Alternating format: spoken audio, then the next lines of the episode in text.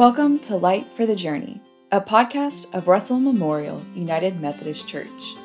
Each week, we open the scriptures in faith that the timeless truth of God will guide us as we seek to follow in the steps of Jesus. What does it mean to live an extraordinary life? How do we measure or recognize extraordinary lives? We have ways for measuring if someone should become a saint or should be inducted into a Hall of Fame. But does that mark that person's life as truly extraordinary? In this week's message, Pastor David Cartwright looks at some of the first people who recognized that not only would Jesus have an extraordinary life, but that he himself was extraordinary. As we go to our message today, let's open our hearts and minds to the truth that God would speak to us.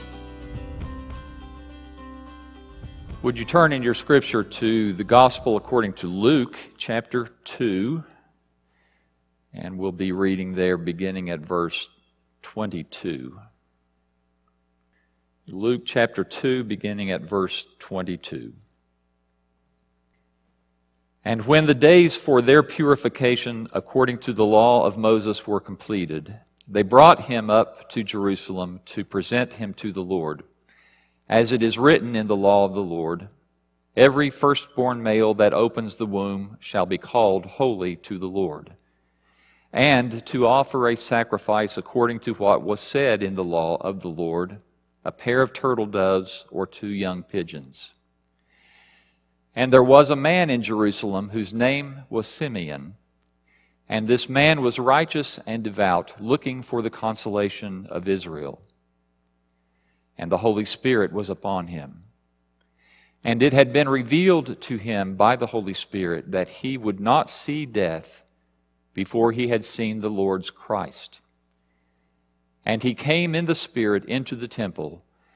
And when the parents brought in the child Jesus to carry out for him the custom of the law, then he took him into his arms and blessed God and said, now, Lord, you are releasing your bondservant to depart in peace, according to your word.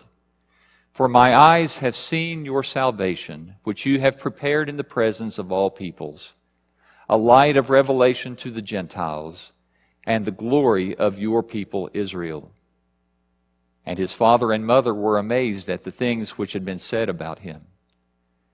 And Simeon blessed them and said to Mary his mother, Behold, this child is appointed for the fall and rise of many in Israel, and for a sign to be opposed. And a sword will pierce even your own soul, to the end that thoughts from many hearts may be revealed. And there was a prophetess, Anna, the daughter of Phanuel, of the tribe of Asher. She was advanced in years and had lived with her husband seven years after her marriage and then as a widow to the age of 84. She never left the temple, serving night and day with fastings and prayers. At that very moment, she came up and began giving thanks to God and continued to speak of him to all those who were looking for the redemption of Jerusalem. This is the word of God for the people of God. Thanks be to God. Let us pray. Gracious Father, in these moments, may your Holy Spirit open our hearts and our ears that we might know your presence and hear your voice. I pray, Lord, for the power and leading of your Holy Spirit that I would speak words of your truth, that they would be spoken in simplicity with grace, so that you would accomplish in our midst your good and perfect will. For every good thing that we experience now, we give only to you the praise and glory in the name of Christ our Lord. Amen. I was thinking this week about how we determine what we would consider an extraordinary life. Uh, we probably all have different uh, criteria by which we might determine that. Um, we might look at people who have just become widely known throughout history, and that could be an assortment of people. Uh, we might look at uh, people who have, you know, impacted us from the realms of science. You know, their, their work has been invested for the good of humanity. The people who have helped us to understand the way the world works, like Sir Isaac Newton, or people who have discovered things that have brought better health, you know, Marie Curie or people like that. Um, maybe we would think of entrepreneurs of our age like uh, Jeff Bezos or Elon Musk or Steve Jobs or other people who have uh, you know, really changed our culture by the things that they have started. Or maybe we would look at people who have just simply invested their lives in, in the cause for a, for a better uh, humanity. People like Clara Barton or Eleanor Roosevelt or other people like that.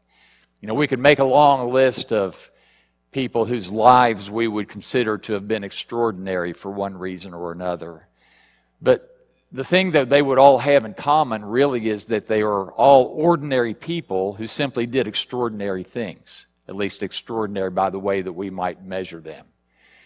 But they're just ordinary people, uh, people who, by hard work, determination, maybe a, a, a good a little bit of good luck and some consequences, you know, some circumstances thrown in, the right thing at the right time, that uh, they, they've impacted the world and their name has been known to us but they're just ordinary people, right? They're, eh, like we say, you know, they put their pants on one leg at a time, just like you and me. Which, by the way, is that always true? Are there not people who put their pants on with both legs at the same time? Uh, maybe that's a question for another time. But when we talk about Jesus, we're talking truly about an extraordinary person. And we can say that about him to the exclusion of all other people because he was unique in who he was. He was a person who was extraordinary in that he was uniquely the begotten Son of God, God incarnate, God made flesh, God who came among us and was destined to an extraordinary life. This is what is notable about what Simeon and Anna see in him when this child is brought into the temple in Jerusalem. In, in their eyes, they are able to see this child that might have to everyone else looked so ordinary, but they're able to see in him that there's something, something extraordinary because God has destined this child for greatness. Now, when this text happens, Jesus is not very old. We were told on Christmas Eve, we did what we traditionally do, and we read the first 20 verses of Luke chapter 2, which is the birth narrative. You know, the shepherds come to the manger and, and the angels sing and all of that. Uh, verse 21 told us, and we didn't read that, that on the eighth day of his life, as every male Jew, Jewish uh, child would have been, he was circumcised on the eighth, eighth day. Verse 22 begins by telling us that when the days of their purification according to the law of Moses were completed, they brought him up to Jerusalem.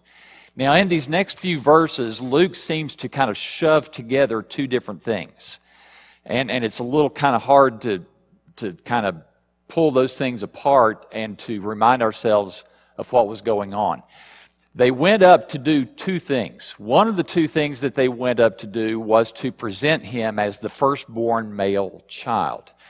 And we remember that in God's law, the firstborn male child, as it says here, the first one, the first male that opens the womb, is designated as holy to God.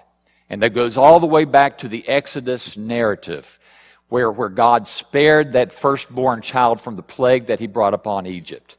And he said from that point on that every firstborn, whether it's a firstborn child, firstborn animal, male animal, every firstborn is holy to God. Now, they, they could be redeemed, and that was usually what happened with this firstborn child. And so the firstborn male child would be brought up. They would be redeemed by offering a sacrifice, usually a lamb or something like that, as, a, as a, uh, an alternate to, to the child that would have been dedicated to the service of God. So they go up to present Jesus in that fashion, but they also go up on Mary's behalf. And when Luke here in, in verse 24 re- makes reference to the pair of turtle doves or to two young pigeons, that's probably a reference to what the sacrifice would have been for her.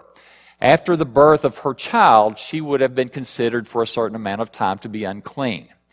And in Leviticus chapter 12, we're told that she would have been uh, considered unclean for seven days for the birth of a male child, and then also for an extended period of 33 days. So if you put those two things together, 7 plus 33 equals how much? This is a test to see if you're awake. You have that classic period of 40, okay? You have a 40 day period of uncleanness, after which she would be then able to go up to the sanctuary and make a sacrifice for her purification. So at this time, Jesus is probably about 40 days old, okay? I want you to think for a moment how, how, how much things can go back to normal after 40 days. Even if you've had this grand thing that has happened, this earth shaking event, how much do things go back to normal after 40 days? The dust settles pretty quickly, doesn't it? 40 days later, Mary and Joseph bring Jesus up to the temple. What's described for us here, when I read it, seems to be a normal day. There are people coming and going. They're going about their normal daily routines. Um, Joseph and Mary, you know, they, they're still fresh off the birth of this baby child. They still probably have the, the, the thoughts of shepherds coming to visit in the back of their mind. But even they're going on about their normal life. How much did the birth of the Christ child gets spread around the, the regions there. The truth is, we don't know. Maybe we have a picture in our minds with uh, how widely the shepherd stories were, were spread abroad, and I I'm, I'm a little skeptical about how, how, how much that would have got passed along because it probably didn't go very far before probably someone probably said, oh, that's just a shepherd story. You know, I'm not going to pass that along. So, all I'm saying to you is that when, when this day comes in the temple and the busyness of what's going on, it's pretty much a normal day. How many people passed by Joseph and Mary carrying God incarnate without a clue of who they were? And I have to think there were so many. I've been in Jerusalem. I've been in the old city of Jerusalem. I know what it was like for me to be there and to feel like this is so special. It was not an ordinary day. When it was an extraordinary day, and you just you take in everything that is there. But then at the same time, you look around, and and these people who are uh, up the next morning and they're baking their bread that they're going to sell on the street for that day. It's just an ordinary day. There's nothing different about that day than there was the day before or the day after. It's extraordinary to me, but very ordinary to everybody else. And so many people who were coming and going that day, it was just an ordinary day. Jesus gets brought into the temple. And they're going to do what's customary for the law. And there are two people in this context who stand out. One was a man named Simeon, and the second is a woman named Anna. And I want for us to ask this question What is it about them that was different, that allowed them to see what everybody else seemed to miss? What is it about them that allowed them to see that this child was extraordinary? I think the text tells us, and if I may, in verse 25, it talks about Simeon. It mentions in verse 25 that Simeon was looking for the consolation of Israel, hopeful, anticipating. If you skip down to verse 38, it suggests to us that Anna was, quote, looking for the redemption of Jerusalem. Different wording, but very much the same kind of meaning.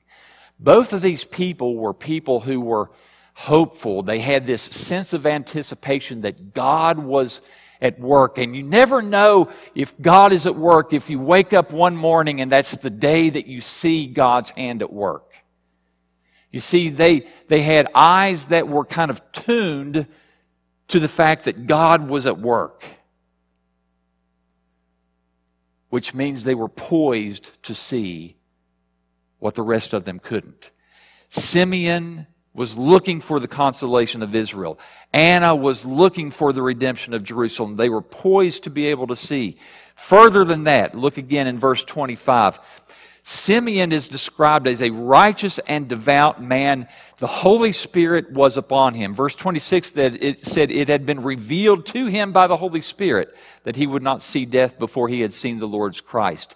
Anna is described in verse 37 as someone at the age of 84 who never left the temple serving night and day with fastings and prayers. In our modern language, we would call these people deeply spiritual.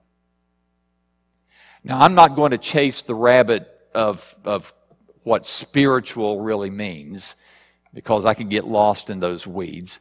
But that's typically what we would say. We would describe Simeon and Anna as highly spiritual people. That is, their lives were in tune with God. And that's not by accident. It is not accidental that these people had hearts who were resonating, they were open, they were, they were tuned in to what God was doing. And when you are that kind of person, you are, you are poised to be able to see what other people miss. And that is why I believe that Simeon was able to look at that child. I, I don't know what it looked like. I don't know how near Mary and Joseph passed to him. Maybe it was very close. Maybe he saw them from afar. I don't know. But when he saw that child, the Holy Spirit prompted him and said, That's it. That's the child right there. Anna followed suit because she understood that God was going to act in the giving of a child. And she spoke up and she began to talk to other people about this child. Everyone who is hopeful for Jerusalem, everyone who is looking for the Lord's redemption, this is the child that we've been waiting for. They broke the normalcy of the day because they were looking for what God was going to do. If it had not been for Simeon and Anna, Joseph and Mary would have come into the temple and left again. With no, look, there was no parade leading them in. This was not like the, the triumphal entry of Jesus before his death, where, where crowds are gathered and shouting Hosanna. There was no parade in, helping them into the temple complex. Mary and Joseph weren't coming waving banners, hey, we, we have Jesus, we have the Christ child. None of that was going on. It took, it took people whose hearts were yearning, chasing after God to be able to see God's redemption. Thank goodness for people like Simeon and Anna. When Simeon spoke to Mary, there, there were really two things that, that went on, and I just want to focus on one. The, the first thing that God that Simeon really said was kind of a response of thanksgiving, where he, he says, Now, Lord, you're releasing your bondservant to depart in peace according to your word. My eyes have seen your salvation, which you have prepared in the presence of all people, a light of revelation to the Gentiles and glory to your people Israel. I imagine the, the, the, the, the gratitude that filled Simeon's heart. He had known for years that God was going to allow him to see the Christ. And he says, Finally, I've seen it. I have seen the glory of God. I have seen the redemption of Israel. I've seen the person given by the hand of God who has come to redeem the world, and not only Israel, but all of Gentiles as well.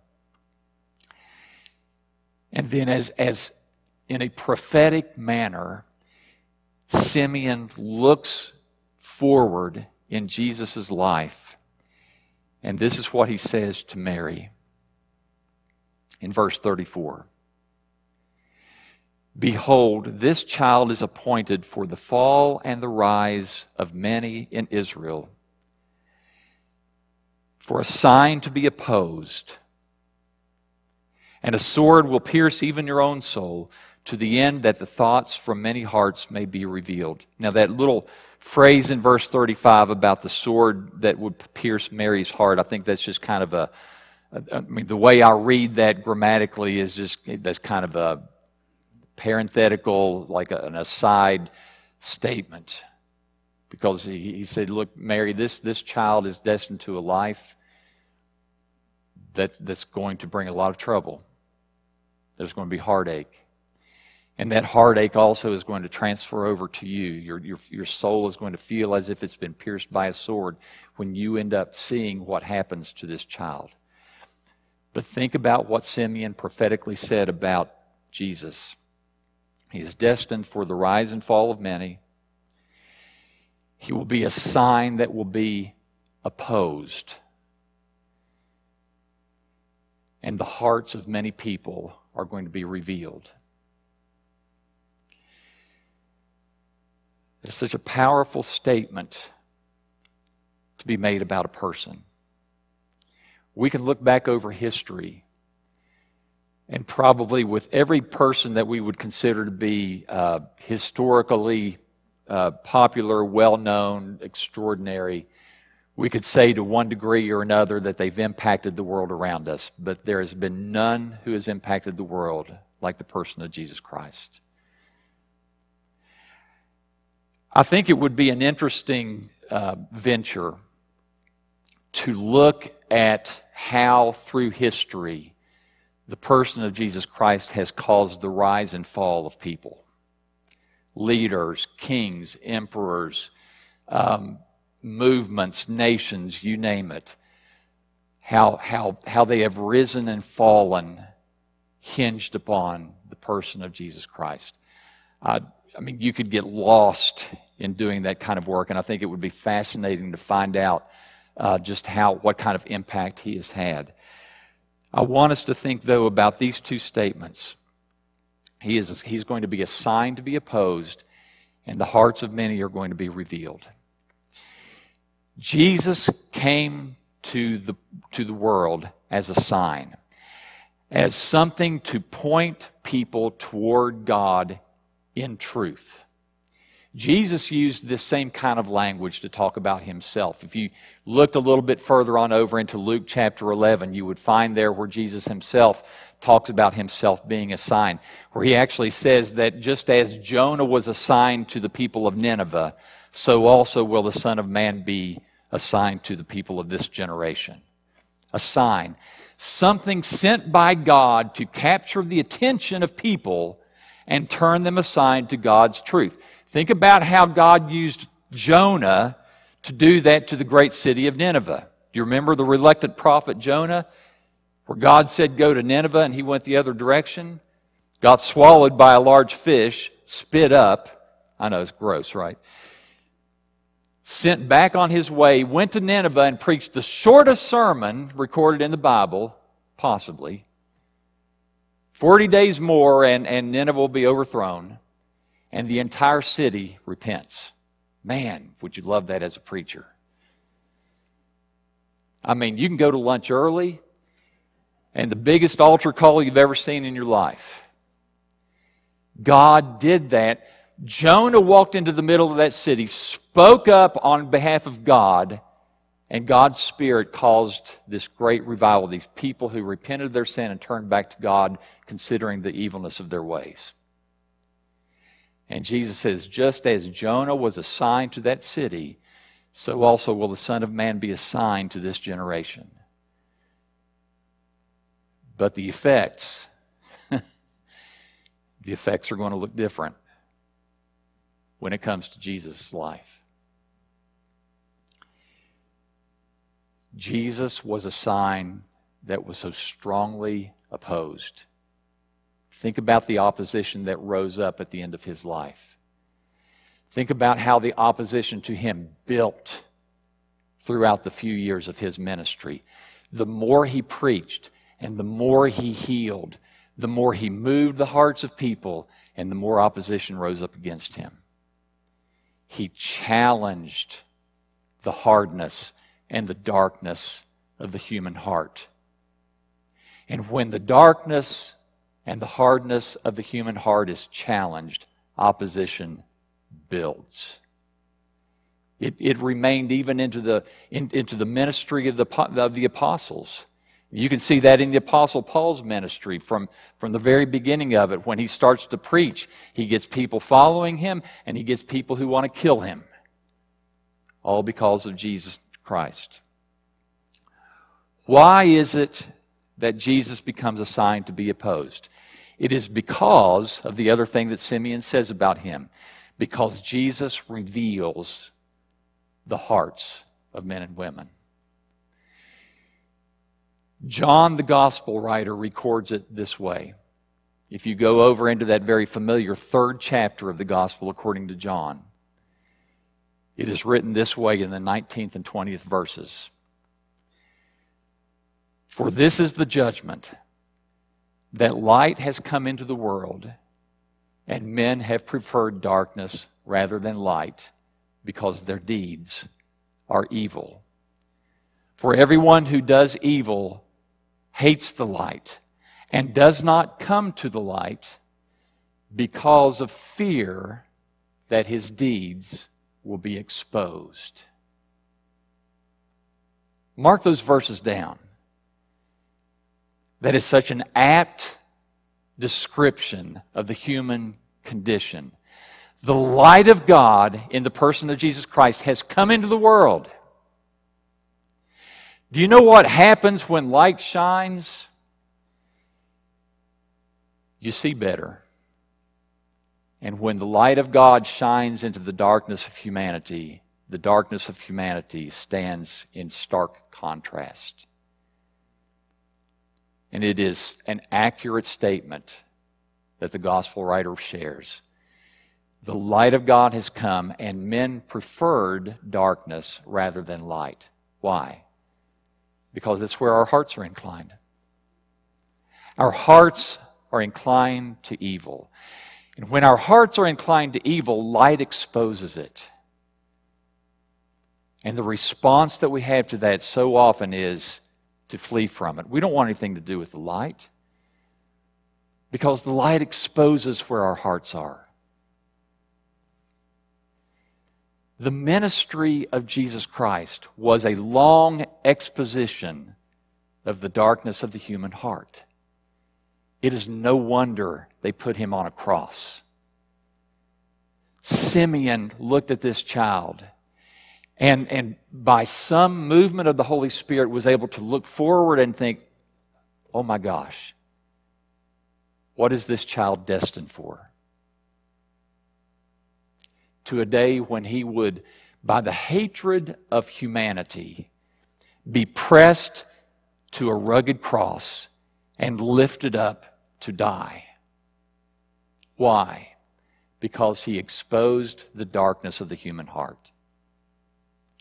And when he was on the cross of Calvary, the wrath of God against human sin was poured out upon him this extraordinarily unique man who lived an extraordinary life came to meet an extraordinarily gruesome death.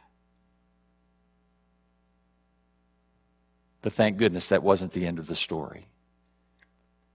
Because on the third day, the most extraordinary thing happened when, by the power of the Holy Spirit of God, Jesus stepped out of the tomb spent the next 40 days appearing to his disciples, and then ascended to the throne of heaven.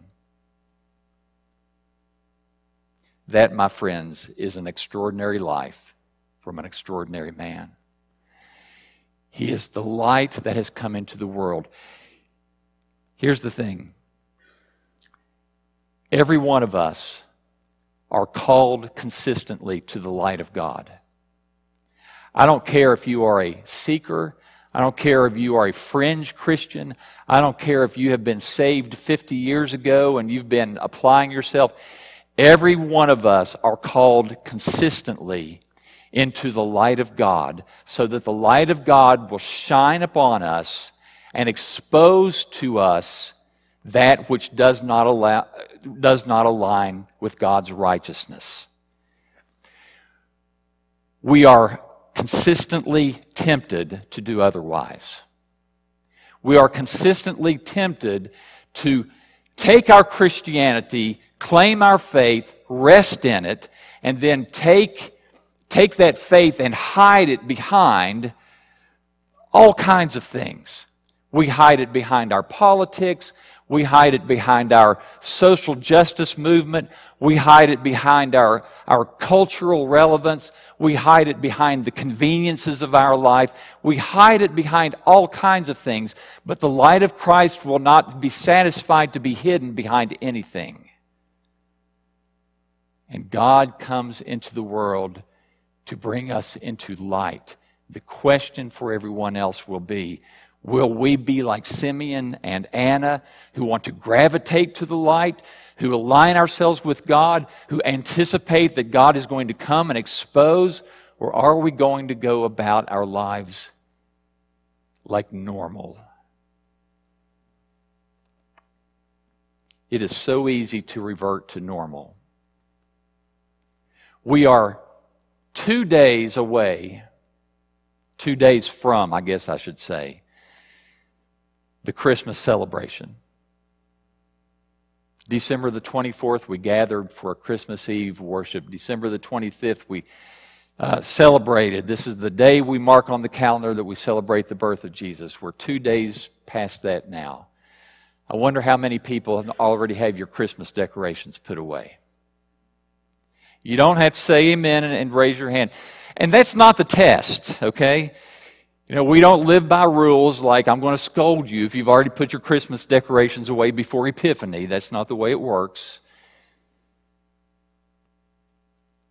All I'm saying is just think, if you will, how quickly things go back to normal.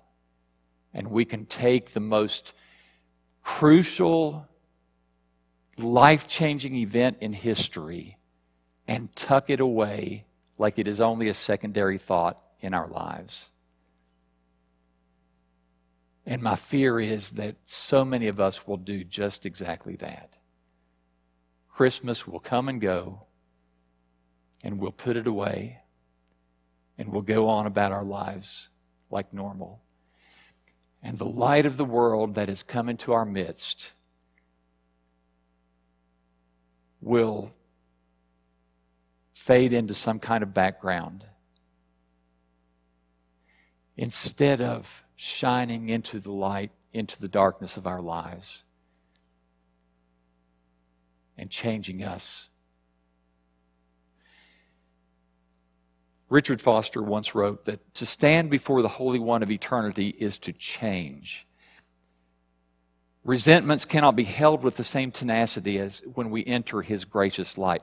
And I would go so far as to say nothing of our human condition can be held with the same tenacity. When we come into the light of Christ, we let go of all of the things that are darkness. And He will break that in us. Friends, I say to you, the light of Christ has come. And the invitation that we have from this day forward is to walk in the light of Christ, to yearn for the light of Christ, to seek the light of Christ or to go on about your life as normal. And I ask you today which one it's going to be. Would you pray with me?